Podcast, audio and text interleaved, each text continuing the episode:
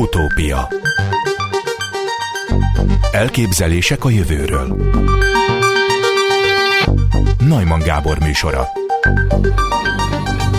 Két vezető európai kémiai folyóirat címlapján köszönt vissza az ELTE szerkezeti és biokémikusainak legújabb eredménye az amiloid téralkat lépésről lépésre történő kialakulásáról.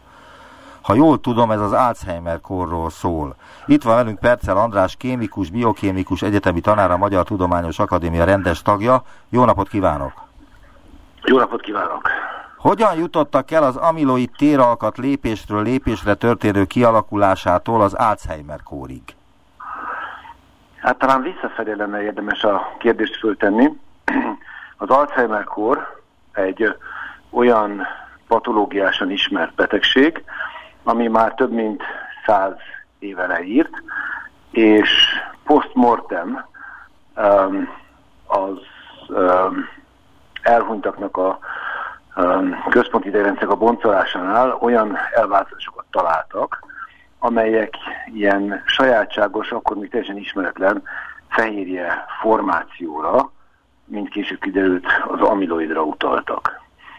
És ezek az amiloid képződések ezek egészen kis nagyítással is már jól láthatók, és ilyen furcsa fehérjeszerű formációk, ami nem kicsapódás, tehát nem olyan, mint amikor a tejet megsavanyítjuk, és lesz belőle egy furcsa túró, hanem sokkal inkább olyan szép rendezet, mint az egyik címlapra tettünk, mint egy ilyen toronyházszerű épület.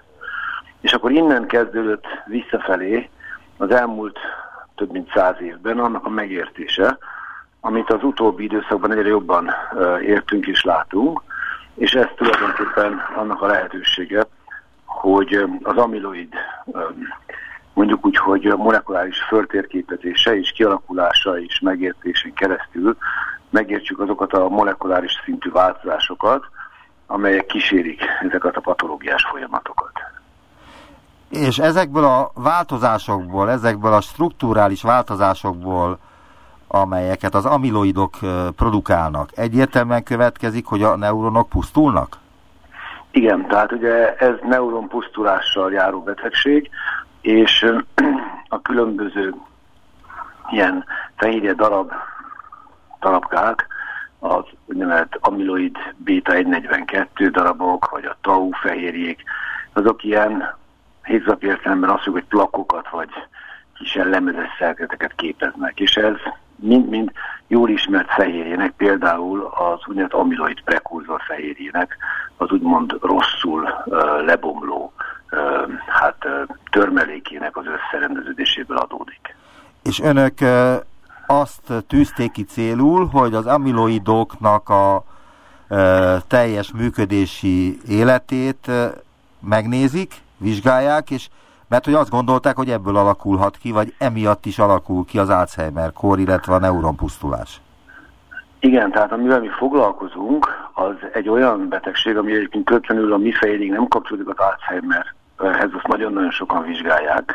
Tehát mi, nekünk az a célkitűzésünk, hogy ilyen típusú fehérje asszociációkat, tehát ilyen nagyon szép, rendezett nanostruktúrákat építsünk ki, és értsük meg azt a folyamatot, hogy ez fölépül.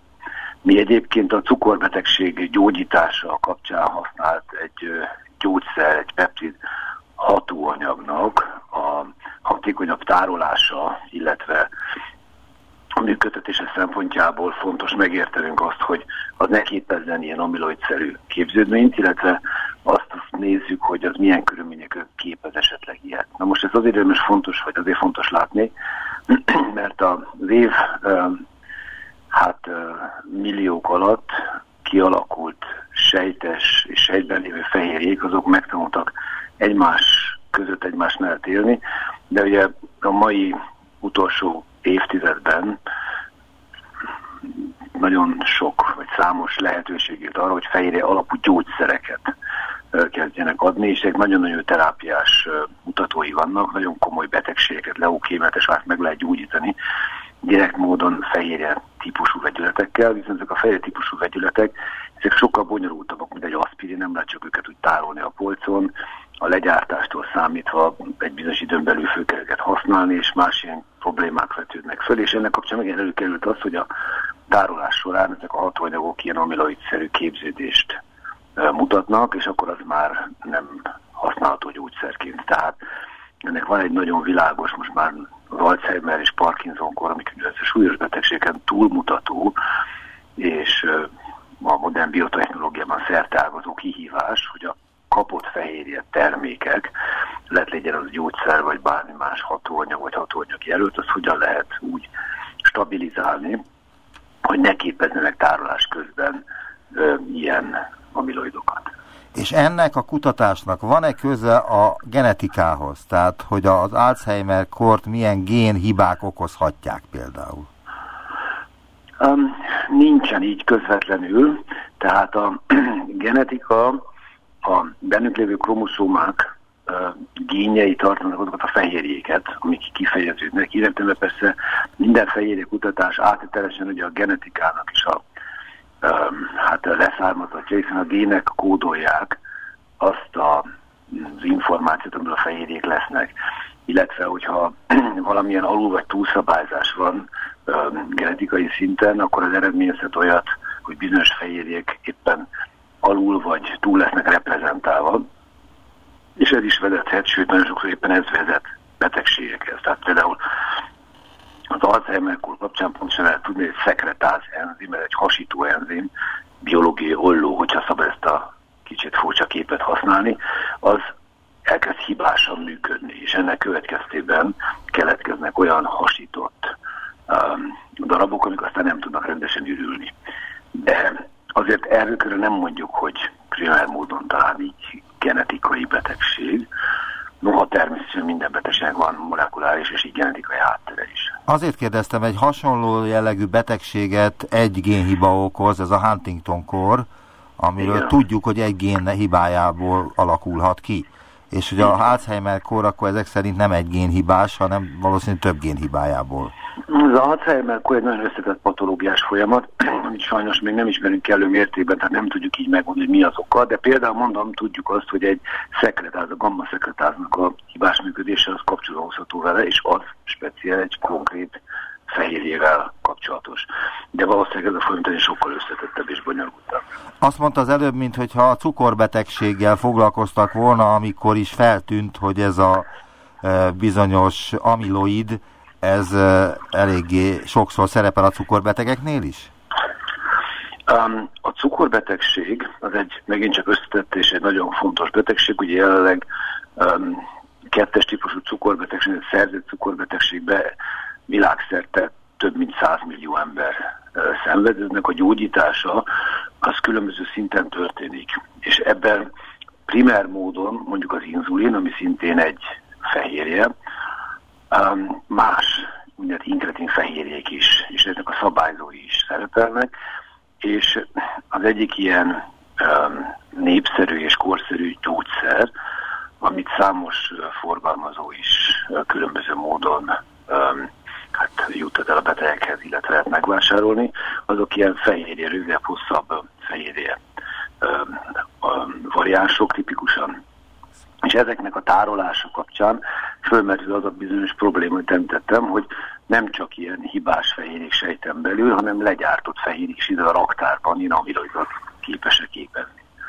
És ez egy tételes megfigyelés, hogy időnként ugye, millió eurós egy-egy ilyen sars megy tönkre azáltal, hogy valami okból kifolyólag egy amiloid képzés indul el, és utána a kapott termék az használhatatlan lesz. De most hát ennek a megértése, ez miért következik be, és az előző szállítni az előző sarsnál a gyártó, azt miért nem tapasztalta utána, meg miért, hát nyilván ez egy komoly ö, gazdasági jelentőséget bíró kihívás és feladat, és ez mind nagyon hamar visszacsatol az alapkutatás, hogy egy folyamat az miért megy, mi történik, és hát ezt, ezt vizsgáljuk mi. Konkrétan egyébként egy ilyen gyógyszerőt molekula esetében. Azért, mert több cikk is jelent meg az önök kutatásáról, ami egyébként azt a címet kapta több helyen is, hogy sikerült megtalálni az, az Alzheimer-kor okait. De hát ön most elmondta, hogy hát igazából bizonyos okokat megtaláltak, de ez egy nagyon komplex valami, és itt még kell, van mit dolgozni rajta. A cikkben az szerepel, hogy az ELTE TTK kémikusai a kettes típusú cukorbetegség gyógyítása során használt fehérje gyógyszer az exenatid általunk fejlesztett variánsainak amiloid képződését térképezték fel. Ez így teljesen tökéletes. Nyilván nem olyan blikfangos, mint az előző mondat, de ez így teljesen megfelel annak a... Nem csak én is meg szeretném érteni, amit mond, mert én nem vagyok biológus vagy kémikus, és nem tudom pontosan azt, hogy, hogy bizonyos anyagok, amiket említ, az mire jó. De hát a laikusok így vannak ezzel. Azért kérdez, Persze, azért kérdezem. ez abszolút így van. A cikk egyébként, én, én... hagyd mondjam végig, hogy a cikk úgy fejeződik be, ez a cikk, hogy a mostani eredményeikkel, mármint önök, amelyek többek között a Chemistry nevű rangos folyóiratban jelentek meg, egyre közelebb kerülünk a neurodegeneratív betegségek molekuláris szintű megértéséhez, és az öregkori elbutulás majdani gyógyításához. Az ez, is teljes, ez is teljes mértékben igaz. Igen, az lenne a kérdésem, Tehát... hogy mit jelent, hogy egyre közelebb kerülünk? Hát, hogy messze vagyunk, és ugye ne felejtsük el, hogy fel akarjuk fedezni Amerikát, akkor van az utolsó lépés, de ahhoz meg kell tenni még előtte mondjuk sok ezer kilométernyi lépést. Tehát erre szoktam én azt mondani, hogy minden hosszú út egy első lépése kezdődik, és mi messze nem az első lépést tettük már meg, tehát én személyesen több évtizedet foglalkozom, mikor milyen intenzitással én amiloid-szerű képződménye, mint fehérjekutató. De ami talán ez a köz ember számára fontos érthető dolog, az az, hogy biztos ismer ön is a Marokkó típusú játékot, de ha nem, akkor az olyan, hogy van egy nagy maréknyi mondjuk szívószálunk, és azt leborítjuk, és akkor meg kell nézni, hogy milyen képződmény keletkezik. És akkor lehet látni, hogy rengeteg szerint nagyon esetleges módon ezek a szálak egymás mellé állnak. És akkor van az, amikor szépen ezek elrendeződnek ilyen egymás mellé, és nem egymás fölött össze-vissza lesznek, hanem szépen, mint egy ilyen tudtaj mentén el tudnak helyezkedni. Most ez az amiloid képződés. Tehát az a gond... Tehát egy pillanatot mitől... meg szeretném érteni, tehát amiloid képződés az azt jelenti, hogy először összeáll különböző fehérje molekulák csoportja, teljesen kaotikus módon, és utána rendeződnek? Nem, az egyik alternatív, hogy kaotikusan állnak össze, és akkor ez egy laza szövet lesz, és azzal nincsen általában nagy baj. Ezekre az év milliók során alkalmas lebontó rendszerek fejlődtek ki sejten belül, sejten ki, és ezek eltakaríthatók. De ha valamilyen oknál fognak elkezdenek szép szabályosan egymás mellé állni, az a baj. akkor ezzel van a gond. Így van. Aha. És az a szabályos egymás mellett állás, ez hát most bocsánat, hogy csúnyag kifejezés mondok, termodinamikai, de legyen hitszett, stabilitás szempontjából érthető ezek a stabil formák, ezek nagyon izgalmasak abban az értelemben, hogy megérteni, hogy miért lesznek ezek a stabil formák, hogy alakulnak ki. És ezt mérjük mi, és erre gyártunk modelleket, és az az érdekesség, hogy sokszor szerencsénk is van, nem csak szisztenosan dolgozunk ezen a feladaton. Éppen a napokban sikerült egyiket úgymond kikristályosítani, és meghatározni a térszerkezetét. És most már egészen biztosan látjuk, hogy a korábbi feltételezésünk az megfelel a valóságnak, és látjuk azt, hogy mik azok a vonzó pontok, hogy ezek elkezdenek összeragadni. Tehát ezt megint úgy érdemes elképzelni, hogyha van egy ilyen szál, és azon vannak ilyen kritikus pontok. És ugye pont ezeket a kritikus pontokat keressük, amelyek úgymond érzékenyek arra, hogy összerakadjanak azon mentén, és aztán szépen hogy összerendeződjenek ezek a szálok. És a kritikus pontokat meg lehet találni a fehérjékben, akkor lehet vélelmezni azt, hogy vajon ezek a kritikus pontok, ezek hol és milyen módon ragadnak össze. És akkor, hát lehet tenni, és akkor lehet tenni ellene, ugye? Akkor lehet hát tenni valamit Pontosan. Ellene. Pontosan. Tehát ha már tudjuk, hogy hol tör a cipő, akkor már ki lehet találni mindenfajta dolgokat. Szinte ugyanebben az időben a következő cikk jelent meg az Alzheimer kórral kapcsolatban. Ebben az időben az elmúlt egy hetet értem.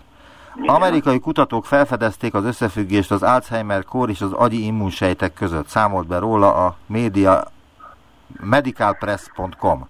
Uh-huh. Az Irvine Kalifornia Egyetem biológusai laboratóriumi körülmények között felfedezték, hogyan lehet megelőzni az Alzheimer-kort, eredményeik a jövőben segíthetnek új gyógyszerek kifejlesztésében. A Nature Communications című szaklap aktuális számában azt írták, hogy amikor az Alzheimer-kor rákcsáló modelljeinek eltávolították az agyi immunsejtjeit, a mikrogiákat, nem alakultak ki a korra jellemző lerakódások, a beta-amiloid pakkok.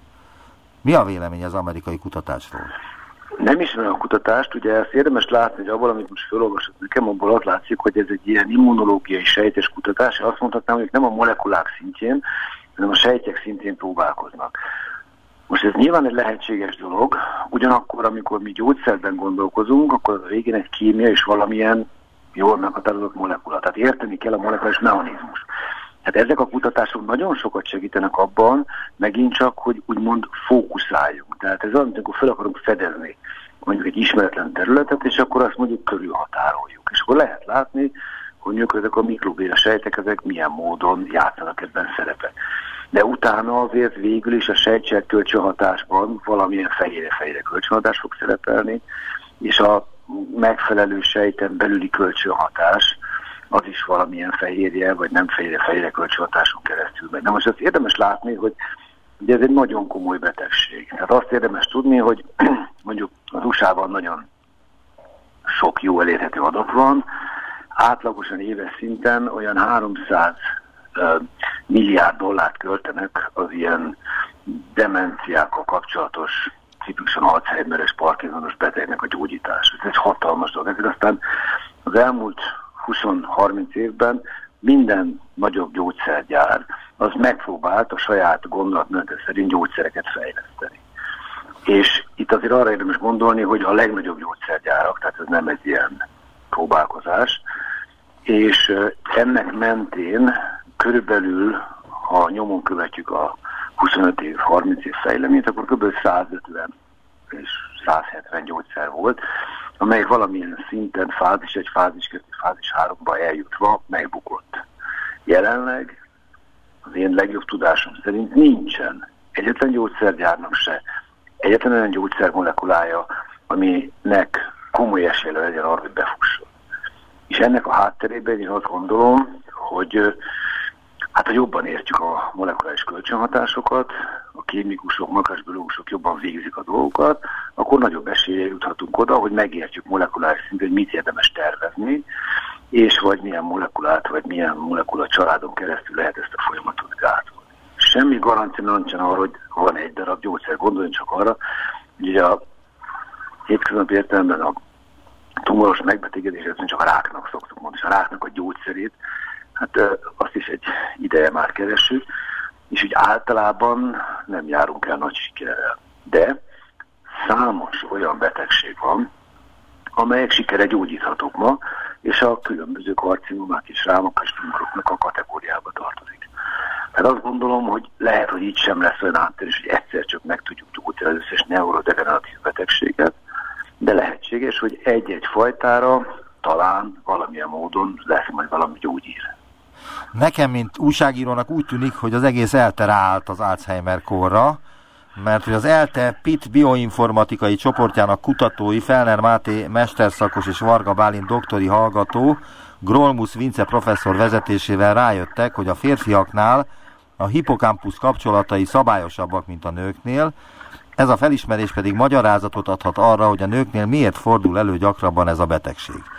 Azt írják, az agy talán legtöbbet vizsgált területe a tengeri csikóhoz hasonló alakú hipokampusz, amely a rövidtávú emlékek tárolásában és a térbeli tájékozódásban is fontos szerepet játszik.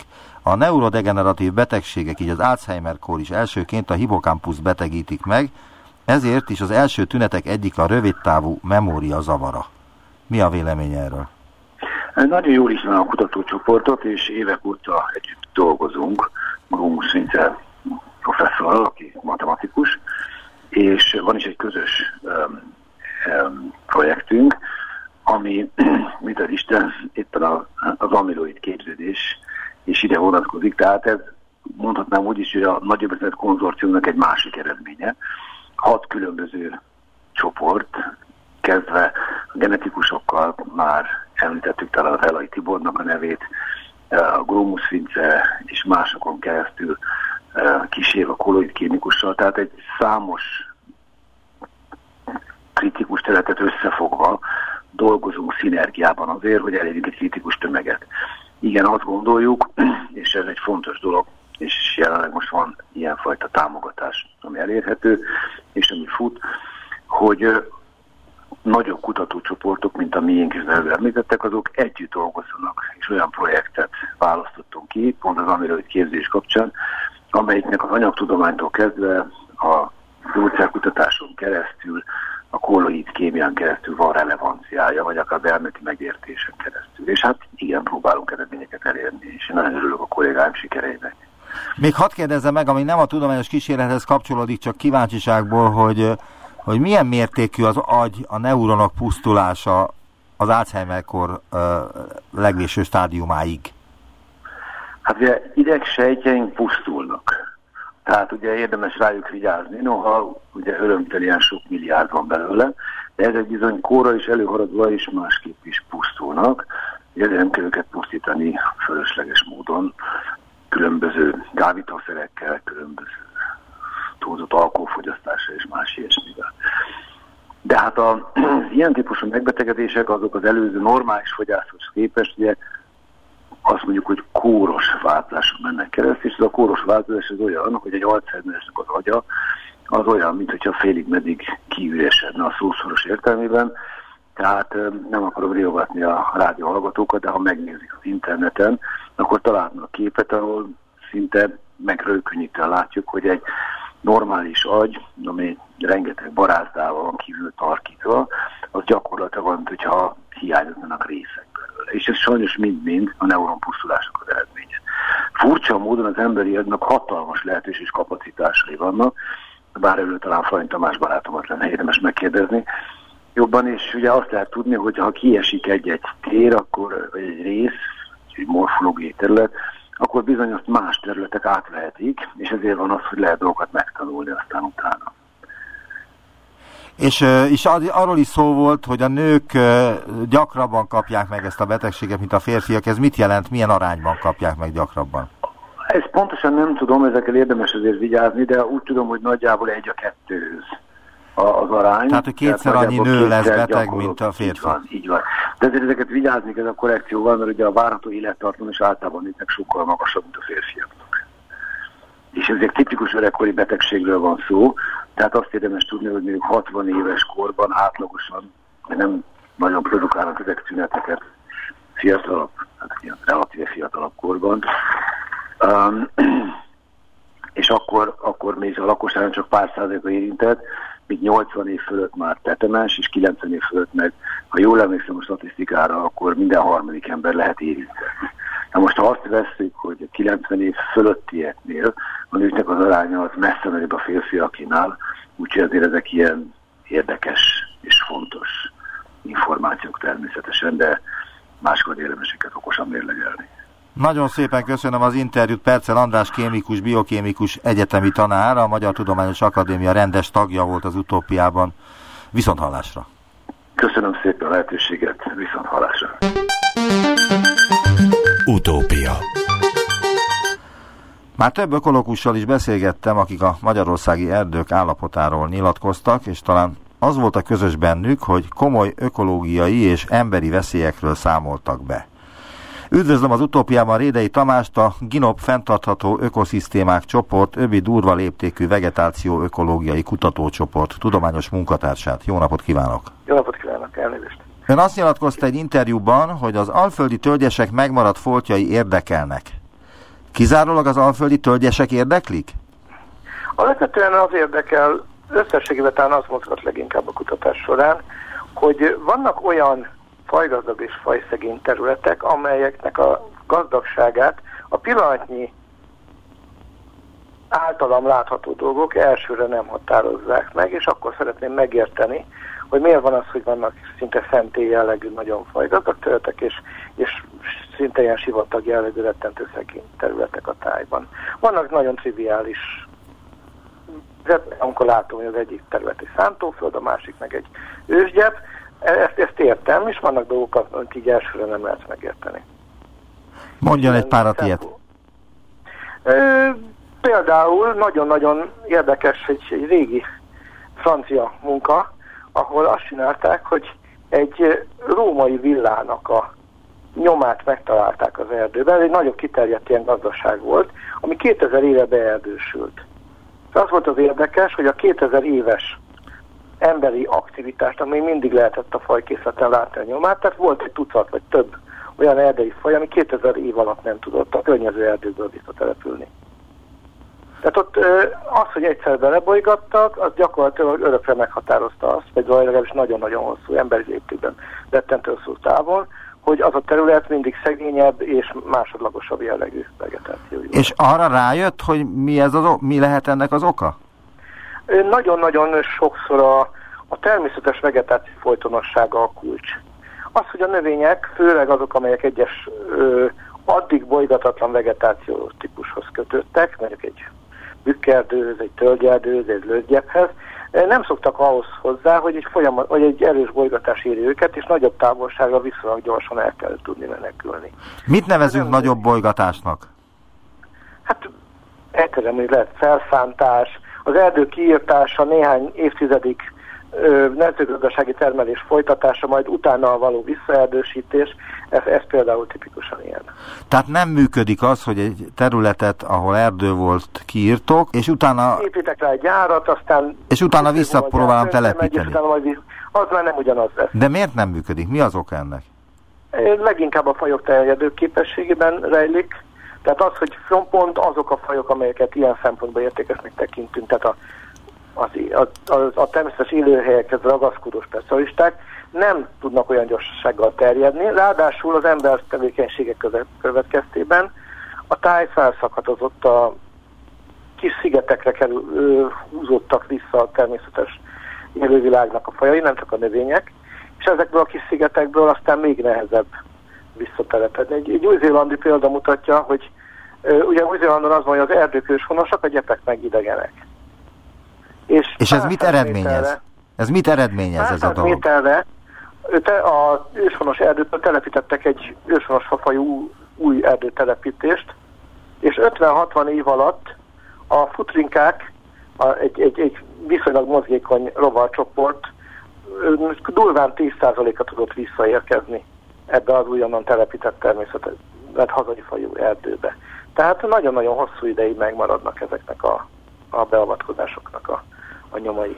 Múltkor beszélgettem egy ökológussal, és azt kérdeztem tőle, hogy mennyiben tekinthető egy erdő egy olyan élőlénynek, amely másképpen működik és másképpen gondolkodik, mint az ember. De tudja-e az erdő, hogyha az egyik végén kivágnak egy fát, a másik vége reagál-e rá? Hát én ezt úgy mondanám, hogy ha van egy óriási nagy természetes erdőtömb, ott kivágunk egy-két fát, valószínűleg az egész tömnek meg se kottyan. Amikor már olyan mértékben felszakatozott, mondjuk fragmentálódott a természetes vegetáció, hogy már csak néhány tucat hektáros kis erdőfoltoskák maradnak, akkor nem tudjuk mi az a kritikus mértékű beavatkozás, amelyet már az a, az a folt már nem bír túlélni. Lehet, hogy a, egy kistermetű talajrakó rovarnak még 10 hektár erdő is bőven elég, de már egy nagyobb ragadozó madárnak, vagy egy emlősnek az a 10 hektár erdő elér ezt a méretet, hogy már nem tudott túlélni, vagy kipusztul, vagy elvándorol a területről. Tehát fajától, azon belül is stratégiától, a pillanatnyi helyzettől, hogy milyen a, éppen stabil a klíma, vagy változik a klíma, nagyon függ az, hogy mi az, ami elegendő, hogy egy, egy élőlénynek megtartsa az élet lehetőségeit. Miben különböznek egymástól az idegen fafajú telepített erdők és az őshonos erdők? Hát elsősorban elsőre a fafajtól.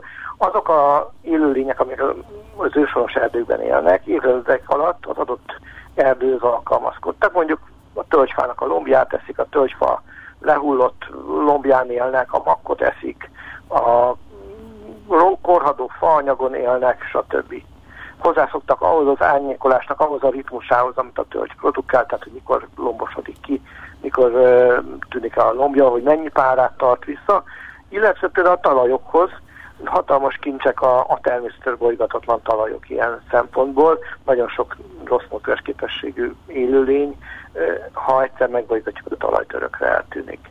Például, amikor magyar gyakorlat szerint főleg az Alföldön, ahol tényleg nehéz erdőt telepíteni, abszolút látom az erdészet problémáját, és nem gondolom azt, hogy egy trollvonással meg lehet oldani. Nagyon erős bolygatásokat használnak, gyakorlatilag felszántják a területet, hogy az új erdőállományt ültetik, azért, hogy javítsák a vízgazdálkodást, és ki tudjanak nőni a fák egyébként. Viszont ez a bizonyos felszántás eltünteti a talajt, az, az eredeti erdőtalajt, kimossa az erdő néhány év alatt, eltünteti azokat a fajokat, amelyek az erdőben éltek, és amit helyette telepítünk, az már nem ugyanaz lesz. Ráadásul ezek az új fafajok, a fenyő, az akác, amelyet az Alföldön telepítenek, nagyon más környezetet teremtenek, nagyon más élőlények alkalmazkodtak hozzá, amelyek nincsenek jelen, ugye a, fenyőt, a fekete fenyőt azt valahonnan a mediterránból hozták, az akácot Amerikából, és ott élnek azok az élőlények, amelyek az ő lombjukat tudták enni, az ő általuk biztosított környezethez szoktak hozzá. Hát ezek az élőlények nincsenek jelen, viszont azok eltűnnek, amelyek a tölgyhöz alkalmazkodtak, így aztán marad egy olyan közösség, ami mindent kibír. Ez viszont mind, az egész világon ugyanaz. Ha egy gyakorlott botanikus ledobunk egy őshonos erdőbe, körülnéz, megnézi milyen fajokat lát, néhány tucat kilométer pontossággal meg tudja satszolni, hogy hol van. Ha ledobjuk ugyanezt elteljével egy telepítésbe, bekötött szemet beszél, ne láss, hogy, hogy honnan ugrik ki, vagy oda visszük és elengedjük, talán azt meg tudja satszolni, hogy Európában van. Annyira eltűnik a jellegzetesség a növényzetnek, és nem csak a növényzetnek, sokszor az állatvilágnak is, hogy gyakorlatilag a világon bárhol lehetnénk, amikor abban az erdőföldben járunk. Ebből az is következik, hogy az akác telepítés, mert az akácot telepítették is itt a 17. századtól kezdve Magyarországon, mert nagyon jó tüzelőanyag, bútornak is jó, stb. stb. Ez írtósok kárt tett az őshonos erdőkkel? Ö, az, hogy amikor még lehetett volna, sok helyen akácra váltják le, váltották le, még most is dombvidékeken is most is előfordul, hogy akácra váltodják le. Egyre inkább azért hál' Istennek azért háttérbe szorul, legalábbis védett területeken tilos már helyes, stb. Az igen-igen komoly kárt tett.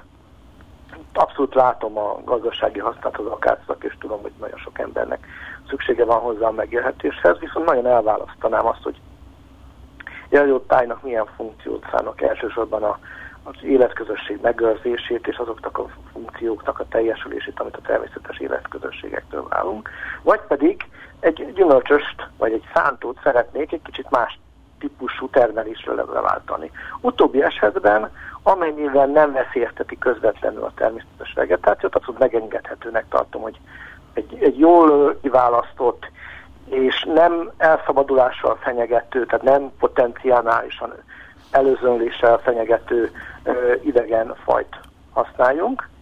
Viszont én nagyon fontosnak tartanám azt, hogy ilyen esetben is a KESZ csinálja. Tehát én most behozok külföldre egy új fát, azt mondom, hogy az eukaliptusszal megmentem a magyar gazdaságot, telepítsenek mindenhol eukaliptusz, és az én cigem árulja az eukaliptuszt, és ebből hasznot szerez, csak most mondtam egy fajt, bármi más lehetne, akkor én nekem az lenne jó, hogyha ez az illető, aki ebből hasznot húzott, gazdasági felelősséggel lenne köteles az, el, az általa esetlegesen okozott károk megtérítésére. Tehát, hogyha elkezdjük telepíteni az akátot, és tönkreteszi a környező természetes élőhelyeket, akkor az akác kiírtását ezeken a helyeken, az, aki az akácból hasznot húzott, aznak kéne vállalnia. Ez nagyon sok helyen így van, hogy ugye a felelősséget az, az vállalja, aki a hasznot húzta az adott tevékenységből. Igen, de ha, ha akácból megpróbálnék ökológusként és a legnagyobb szakmai tudással egy erdőt létrehozni itt Magyarországon, mondjuk az Alföldön, akkor ez nem menne? Semmiképp sem? Én, az, én azt gondolom, hogy abban az értelemben, hogy egy természetes éles közösség, ami valamilyen módon is helyettesíti az eredetit, olyan értelemben nem lehet. Van egy cikk, amiben utal arra, hogy a csévharaszti borókás természetvédelmi területen végeztek felméréseket, és a kutatásukhoz ott végezték a legtöbb munkát. Miért éppen Csévharaszton? Hát Csévharaszt az egyik, hát egyrészt Budapesthez közel van, és mi ugye Vászátúton dolgozunk, és az is Budapesthez közel van, és hát közünk hölgyi megközelít, ami egy elég komoly szempont nálunk is. Másrészt még ott a, aznak a természetes erdősztyep vegetációnak minden komponense, az árterdők, felnyúló pusztai tölgyeset, ezek az erdősztyeperdők és a különböző nyíltézárt természetes gyepek egyaránt jelen vannak. Tehát aki meg akar ismerni egy ősi magyar erdőt, a ősi magyar erdő struktúráját, az menjen Cséfarasztra és nézze aki meg. az alföldi homoki erdősztyep erdőket, őshonos, tényleg őshonos, igen, ahogy mondja őshonos, az, az mindenképpen Cséfaraszt az egyik legjobb hely. Erre, hogy ott, ott valamit lásson. És mi a... Abból, hogy hogyan nézett ki az észak, észak-kiskonság, tehát az Alföldön nem a legszárazabb terület az ember érkezése előtt, ott vannak olyan pontok körülnézve, még azt látjuk, amit esetleg láthattunk régen. És mi a kutatásuk prekoncepciója? Hát prekoncepció az nem szabad, hogy legyen, de vannak elképzelések. Úgy értem, hogy mi a célja, tehát valamit azért le kell írni, hogy azt szeretnénk bizonyítani, hogy. Ugye volt ez néhány éve korábban ez a felhődülés, az akár telepítjük, ne telepítjük, mi legyen vele. Sajnos viszonylag kevés adatunk van róla, az, azon kívül, hogy mindenki látja, aki ökológusként mozog a területen, hogy ezek az idegen fafajok, ezek nem helyettesítik az. Itt ez konkrétan adatokkal nem volt alátámasztva, és ehhez kezdtem gyűjteni adatokat, hogy megmagyarázom, hogy, hogy milyen szempontból tudja helyettesíteni, vagyis milyen szempontból nem tudja helyettesíteni. Az akác, vagy bármi más idegen fafaj a, a, a telepi, az őshonos erdőket. Ezért volt szükség megismerni a 100-200 évvel ezelőtti állapotokat, hogy a mai helyzetet hát tudományosabban, illetve okosabban lehessen kihasználni, vagy felhasználni? És egyre inkább felismeri az ökológia, hogy vissza kell nézni a múltba. Tehát vannak szerencsére olyan dokumentumok, például a korábbi katonai térképezések, de vannak írásos dokumentumok, pont ott a nagykörösnek városhoz tartozott egészen Csíkharasztig. Az az észak-kiskunsági vonulat, homokvonulat, és ott voltak nagykörös erdői, és a nagykörösi levéltárakban, az nem is én gyűjtöttem ezt, hanem a helyi erdész, csodálatos dokumentumokat lehetett találni arról, hogy hogyan működött korábban a táj. És miért jó nekünk az most 2020-ban, hogy olyan erdők között éljünk, amelyek őshonosak voltak itt a Kárpát-medencében ezelőtt több ezer évvel is? tudok egy agresszívat is válaszolni, még van nekünk, hogy ott a Mátyás templom, amikor lehet, hogy helyette sokkal jobb ilyen gazdaságilag jobban hasznosíthatók is voltokat lehetne építeni. Tehát egyrészt felelősségünk, ahogy a kulturális örökség megőrzése is a itt lakó emberek felelőssége, úgy a természeti örökség megőrzése is az itt lakó emberek felelőssége. Viszont ennek a természeti örökségnek hasonlóan egyébként a kulturális örök és a pozitív funkciói is vannak. Például olyan országokban, Hollandiában, ahol a természeti örökség nagy része már eltűnt egyszerűen azért, mert is jóval régebben kezdődött az intenzív gazdálkodás, már a gyümölcsösök beporzása is probléma lehet. Döbbenetes, hogy mennyire kevés ö, állat található ezekben a tájakban. Az, hogy Írországban kim voltunk egy erdőben, egy öreg bükkösben, és olyat láttam még soha, hogy februárban a talaj tele volt bontatlan bükmakkokkal. Magyarországon azért nem tud az ember bükmakot enni egy bükkösben februárban, mert a egér ott várja a lehulló makkot, és már röptibe szinte elkapja és megeszi. Írországban egér nincsen már, annyira erősen használták a tájat, hogy hiába van egy felnőtt idősebb faállomány, nincs meg az egér, aki megegye a bükmakkot. Ezt, hogyha az ember végig gondolja, hogy már egér sincs, az az azt mutatja, hogy tényleg már egy nagyon-nagyon nagy veszteséget ért a, a természetes élővilág. Érezni lehet a globális felmelegedés hatásait az erdőkön? Természetesen többé-kevésbé lehet érezni. Vannak olyan erdei erdői élőhelyek, erdőtípusok, például a legmagasabb erdőterületeken, hegyi vidéki területeiken előforduló montánbükkösök, hegyi bükkösök, amelyek valószínűleg nagyon vissza fognak húzódni, vagy akár el is fognak tűnni, mint élőhelyek a fajkészletükkel együtt. De például azon is nagyon lehet érezni, hogy egyre nehezebb a Alföldön erdőt telepíteni, ami együttes hatása annak, hogy elvezetik a vizet, még ma is vezetik el mesterségesen olyan tájakról is a vizet, ahol ezzel nagyon komoly kárt okoznak az erdészetnek is. Tehát pont ez a csétharaszti területen, még most is csatornák viszik el a Dunába gyorsan a lehulló csapadékvizet, meg az olvadékvizet, és közben az erdészeknek több kategóriányi romlott a fatermő képessége a tájnak, egyszerűen faprodukciót veszt az ország azáltal, hogy elhagyjuk onnan a vizet. Én meg azt hittem, azt hittem hogy a, a csatornáink, ezek az országos csatornák, a keleti főcsatorna, meg a nyugati főcsatorna, ezek nagyon jó dolgok, mert a mezőgazdaság tud ö, locsolni, tehát jut mindenkinek a vízből, azt hittem. A keleti főcsatorna és a nyugati főcsatornának azért más a funkciója, azok a nagy vízből kiinduló öntöző csatornák. Ezek, amikről én beszéltem, kisebb csatornák, amelyek levezető csatornák, valami olyan terület, ahol korábban több víz volt, és esetleg bizonyos években, nagyon csapadékos években a belvíz gondot okozott, onnan hordják ki a vizet olyan helyekre, ahol, ahol gyorsan elmegy. Tehát a, a nagy kincs a víz, főleg egy ilyen szárazodó, melegedő klíma mellett, viszont mi még mindig sürgetjük azt, hogy elhagyja a Kárpát-medencét. Mert amit bevezettünk a Dunába, az két nap múlva már Jugoszláviában van, ahelyett, hogy megőriztük volna. Az a csévharaszti homokitály olyan, mint egy szivacsor, vannak olyan mélyedések, ahol meg lehetne tartani a vizet, ahogy korábban meg is tartotta a vizet, és folyamatosan ellátta vízzel, és gyönyörűen nőttek a tölgyek. Ez a vízelvezetéssel, részben a vízelvezetéssel és részben a klímaváltozással. Ez mióta van ez a vízelvezetés különböző helyeken? Tehát mióta vezették ezt? Igazából intenzíven a 20. században érezhető a hatása. Főleg azért is, mert hogy együtt hat a melegedéssel, szárazodással. Tehát elképzelhető, hogyha annyi lenne a csapadék most, mint Hollandiában, akkor nem vennénk észre. De így a két hatás felerősíti egymást. Én nem, nem értek annyira hozzá, hogy ez pontosan széthámozzam ezeket a hatásokat. Azt lehet látni, hogy ahol 20 éve még tudtak úgy tölgyes telepíteni, nem kellett az egész területet felszámítani, vagy 30 éve most már nem tudnak. Tehát ezért beszélnek, elnézést, ezért beszélnek elsivatagodásról az Alföldet illetően? A kiskorság e- esetében mindenképpen. Ott a vizek elvezetése valószínűleg jelentős szerepe. Ezzel nagyon nagy viták vannak. Gyakorlatilag mindenki másra mutogat, az erdészek, a, a víz, vízesek, a mezőgazdaság, tehát az egyesek szerint a, az eteltermesztők szedik ki a talajvizet, mások szerint a mind, mindenben van igazság valamennyi, a telepített. Az az, hogy a fenyő télen is lombos, és a lehulló hó az a tetejére esik le, és onnan elpárol, annélkül, hogy vízé változna, úgy hívják, hogy sublimál. Ez azt jelenti, hogy egy fél évnyivel kevesebb csapadék kerül a talajba. Ott, ott ahol fenyves áll. Az, hogy az ültetett nemes nyarasok, nagyon gyors nevésű nemes nyarasok nagyon hatékonyan veszik ki a talajból a vizet. Ezek azok a dolgok, amelyek az erdőtelepítéshez köthetők. A csatornázást nem lehet eltekinteni. Ha megnéz az ember azokat a kiskunság perelmi tavak, mint a délegyházító egyébek, ami hatalmas ilyen bányatavakban gyűjtük össze a korábban az egész kiskunságon átáramló talajvizet, az a víz az valahonnan hiányzik, ami ezekben a tavakban található. Azon kívül hát ez a levezető csatornák még mindig megvannak. Vannak ilyen sztorik, amit a helyi természetvédőtől hallok, hogy van mondjuk egy nagyon mély terület, ami általában mocsaras, puszkák között a legmélyebb e, régióban, tehát és tengerszintfenti magasság szempontjából.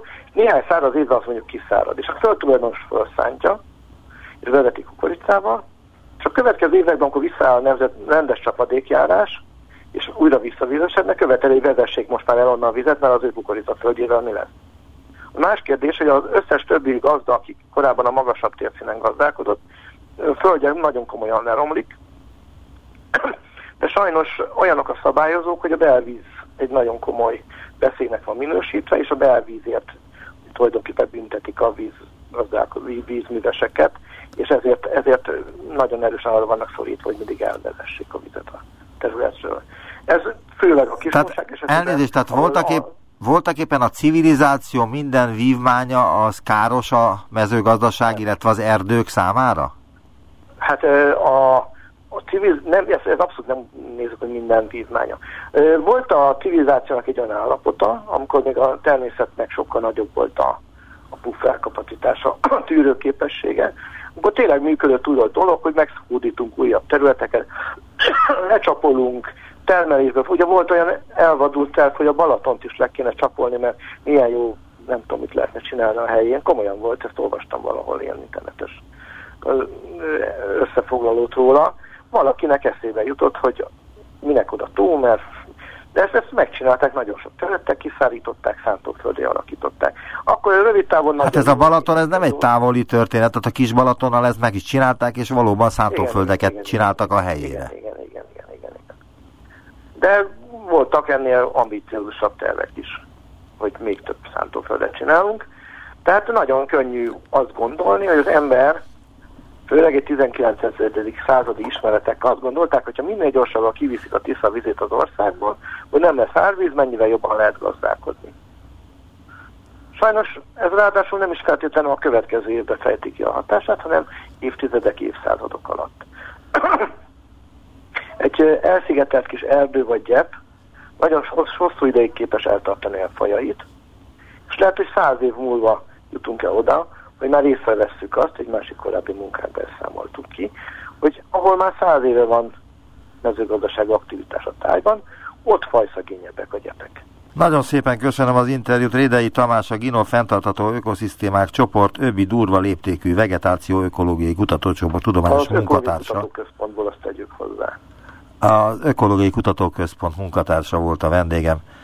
Viszont hallásra, köszönöm az interjút. Köszönöm szépen, hogy meghallgatott, viszont hallásra.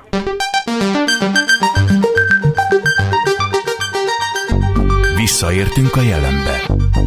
Neumann Gábor utópia című műsorát hallották.